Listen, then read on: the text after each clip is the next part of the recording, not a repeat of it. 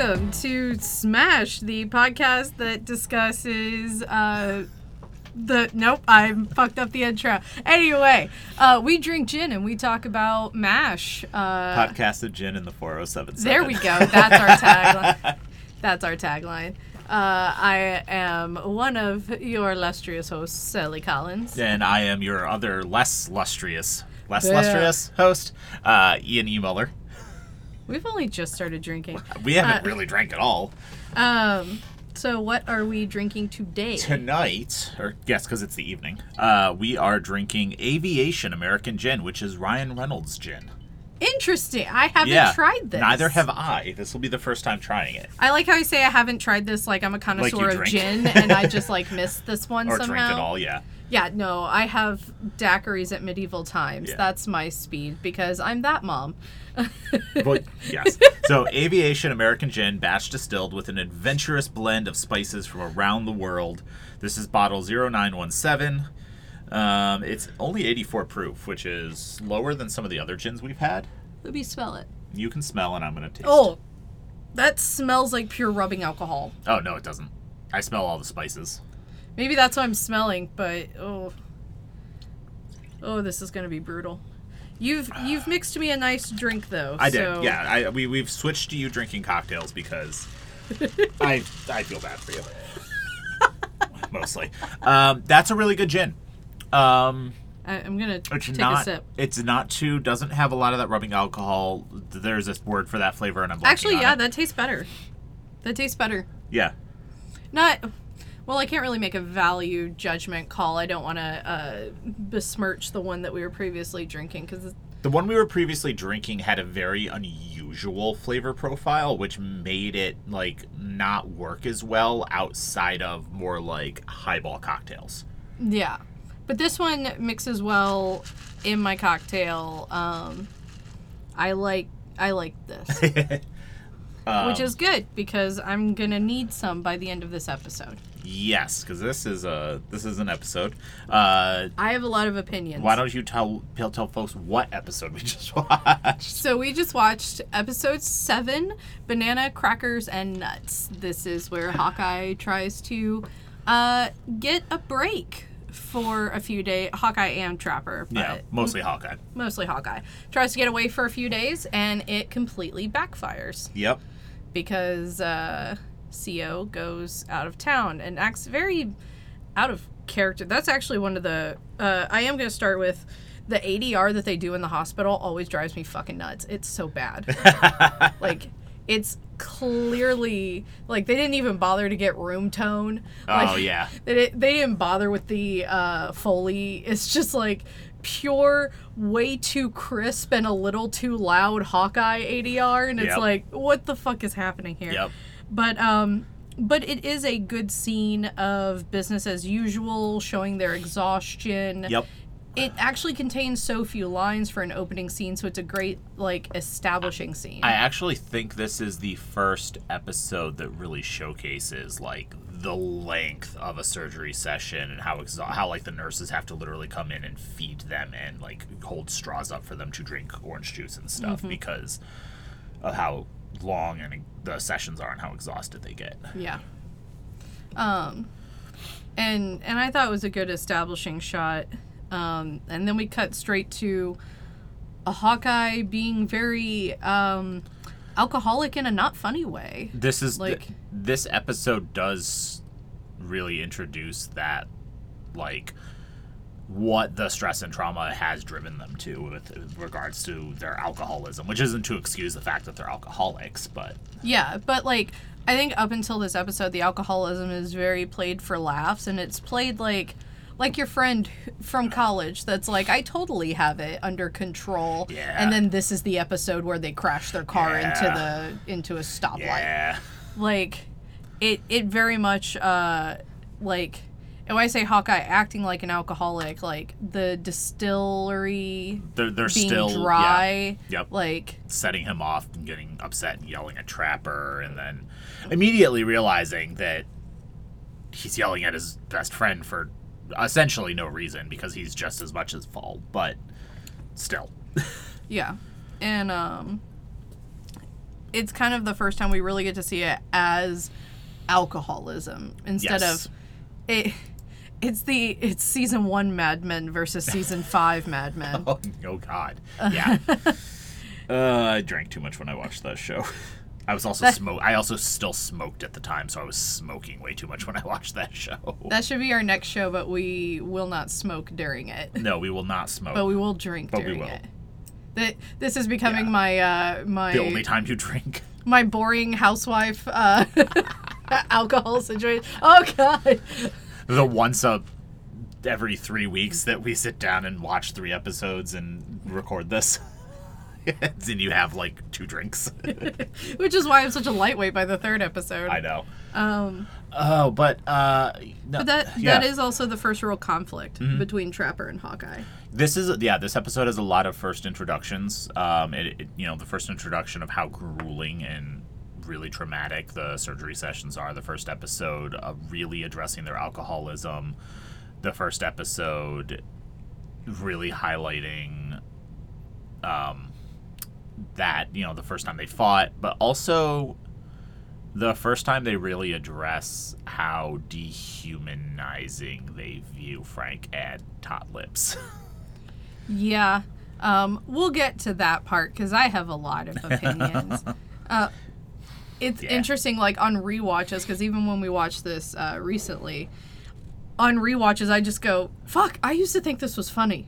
yeah. Like, it's the I call it the um, I call it the Deckard effect. Mm, mhm, mhm. where like Harrison Ford was the big sex symbol of our youth and Mm-hmm. everything he did was just hot no matter how terrible it was it was hot And now we're like, oh, that's really rapey. yeah Uh, yeah like Blade Runner on a rewatch not romantic not like- romantic at all you and I starting to watch uh, History's Vikings. And, Yeah. and me being like, oh yeah, that's my favorite character.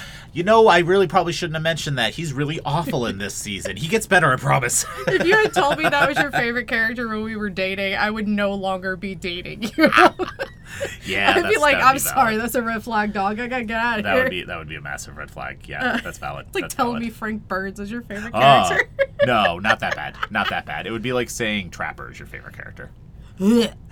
uh yeah. Um, I I got uh angry at um Henry this episode uh because Henry is such an inconsistent character. Oh yeah. He's so he is whatever the plot needs him to be at any given moment in time. Oh, yeah. Because the character waffles between I'm so inept and silly and I can't even tie my shoelaces. And then this episode he was like, I'm leaving, fuck every last one of you. I'm not doing a single thing for you. Bye bye. Mm-hmm. It's very Like- much that. Oh, you need a break. I'm more important, and I need one too. Bye. Yeah, it, it was very much like, well, we need Henry gone so we can justify a Hawkeye versus Frank episode. So we're just going to have Henry leave, period. No real character drive or explanation or situation there. He it- golfing.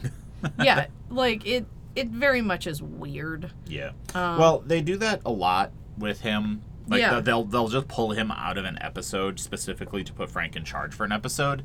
But later on it's like he has to go to Tokyo for a conference. He has to go to Seoul for a you know meeting stuff like that. Kind of more like how they use it with um, Colonel Potter later on where it makes sense why he's going but it really is still just a plot device. Yeah.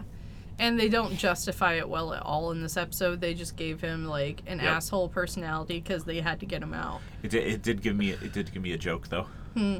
that I I always think about and I'm reminded of, which is they call uh whenever he leaves, Frank turns into instant Hitler, and I was like, instant Hitler, just add water.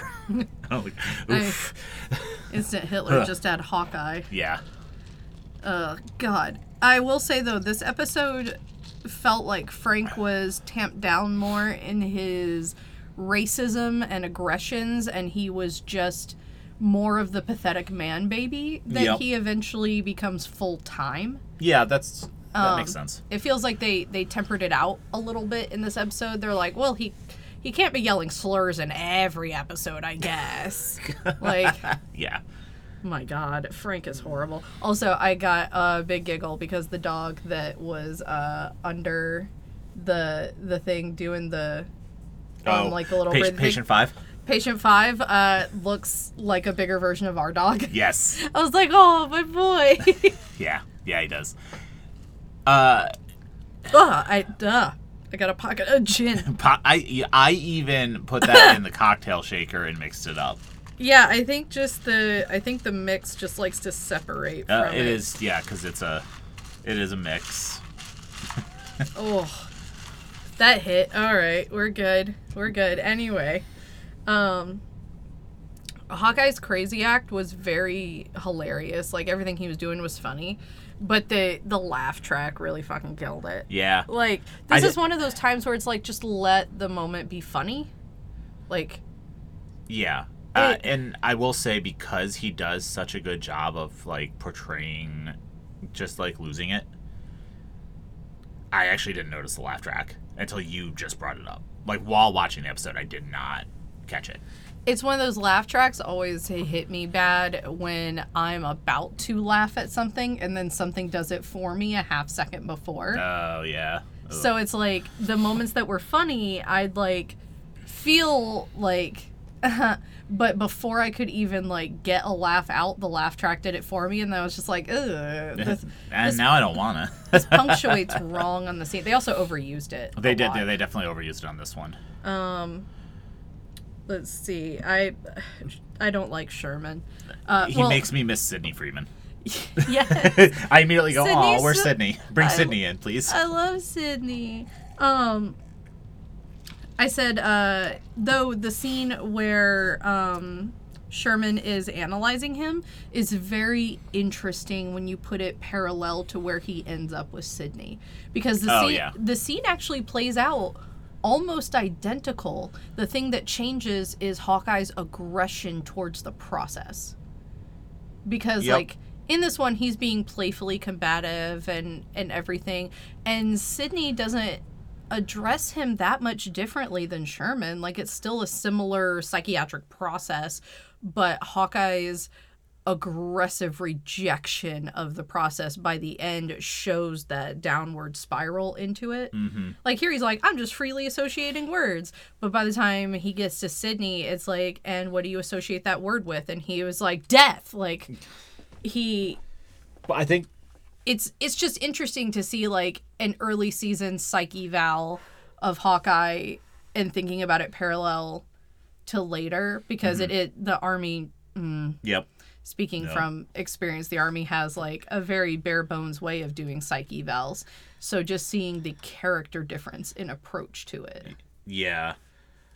I, one of the things that I noticed more from a character perspective and a writing perspective is just the if you break it down, Captain Sherman is a competent psychiatrist. He he is analyzing and addressing the problems. oh i and- had that in my notes later but their lack of respect for him versus the respect they have for Sidney Freedman plays a massive. It just completely changes the uh, dynamic.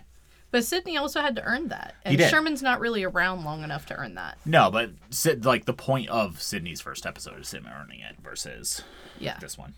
Um, I, I did say I thought it was uh, very interesting. Hawkeye plays the gay card to play the insanity. Um, and Sherman doesn't really react like you think he would. Like, or it's not played for laughs of Sherman being Yeah. like, oh no. It's Sherman's like, okay, this is something we have to address Yeah, we have to talk about this. Okay, tell me more about your feel. It is taken far more seriously than I would have expected for a show that came out during this time. yeah. I think that there's int- it's there's interesting social commentary in that because yes, being gay would have been considered a reason to section eight someone back mm-hmm. then. Oh yeah, but it's taken very seriously. It's not run as a jo- even though he is kidding. It's not run as a joke. There isn't the laugh track when he's doing it. yeah. I wrote down. It's funny that Hawkeye is lying, not that he's gay. Yeah, exactly. Like him being gay is taken seriously, and we, the audience, are only laughing because we we are laughing at the ruse. Yeah, we know he's not gay, so the lie is funny. And the the exaggerated commentary about Frank is funny. Yeah, the exaggeration of how how he feel like sleeping with his shaving brush under his pillow. Yeah, it's the it's the outlandishness, but Yeah. it but it was still treated way more seriously where back then, at least from my parents' history in the military, uh, he would have been sectioned eight immediately. He Oh, would yeah. have he would have been hauled in front of the major Oh yeah. and outed immediately. Um, so it's it's those moments in this show that are shockingly progressive for the time Mm-hmm. that I think is why MASH has so much staying power is that it doesn't become cringe. Yeah. Like like the rest of stuff from back then. Like I love Sanford and Son. I went to rewatch Sanford and Son and oh my god, oh my god Yep. ah but mash has those moments sprinkled throughout it as opposed to it being you never look at mash and go the show's a product of its time it actually Yeah. stands up now Yeah, it does. It, it's good social commentary on how people are treated in the military and what is and isn't important. Now, I will say, yes, they're very progressive about being gay. Not so much about women. You want to jump into how angry you are Uh, at Trapper now? first uh first i want to say i fucking snort laughed at this is the army nobody can do the best they can that was a good line. I- Oh. and obviously everyone's experience the in the army, is different. I will never i will never uh, postulate that my family's opinion of the army is the opinion um, i very much respect what my family did. But there there are certain like in jokes that it's not really an in joke but like you know it's kind of like uh, having siblings where you're like I can make fun of them but other people can't. Yeah. Like if if someone else said everyone in the army is stupid and incompetent, I'd probably sock them one. Yeah. But other army people saying the army is stupid and incompetent, you're like, haha, buddy, yeah. Yeah. But uh, Because peop other people in the army are talking about the army is stupid and incompetent, not the people in the army are. Yeah. Whereas, yeah, um, yeah, I actually did write like, and there it is. The psych is able to act to see through what Hawkeye's doing and catch the actual trauma, Yep. which is where Sherman becomes a good character because he gets duped so much through this episode, but it, but they didn't go. He's a stupid doctor. Because why would Houlihan call out a doctor who is very incompetent? She wants to call out a good doctor to get Hawkeye out. So yeah, to But either it- catch him in a lie or get him thrown out. Yeah. But uh, similar to recent situations in the news, she called her own lawyer, and then the lawyer actually uh, proved Hawkeye. You know, like she she called her expert, Yep. And the expert went, "Actually, he does need help. he does need help." And she was like, "The fuck." Yep. Uh, but I thought that was really good for Sidney to show him as or Sidney Sherman. Uh, Sherman to show him as How dare! as very competent in that way. yeah, he is a competent psychologist. I also wrote uh, the old days before we knew Freud was a fraud. I, my comment was Sergeant Freud would think everyone's obsessed with their major.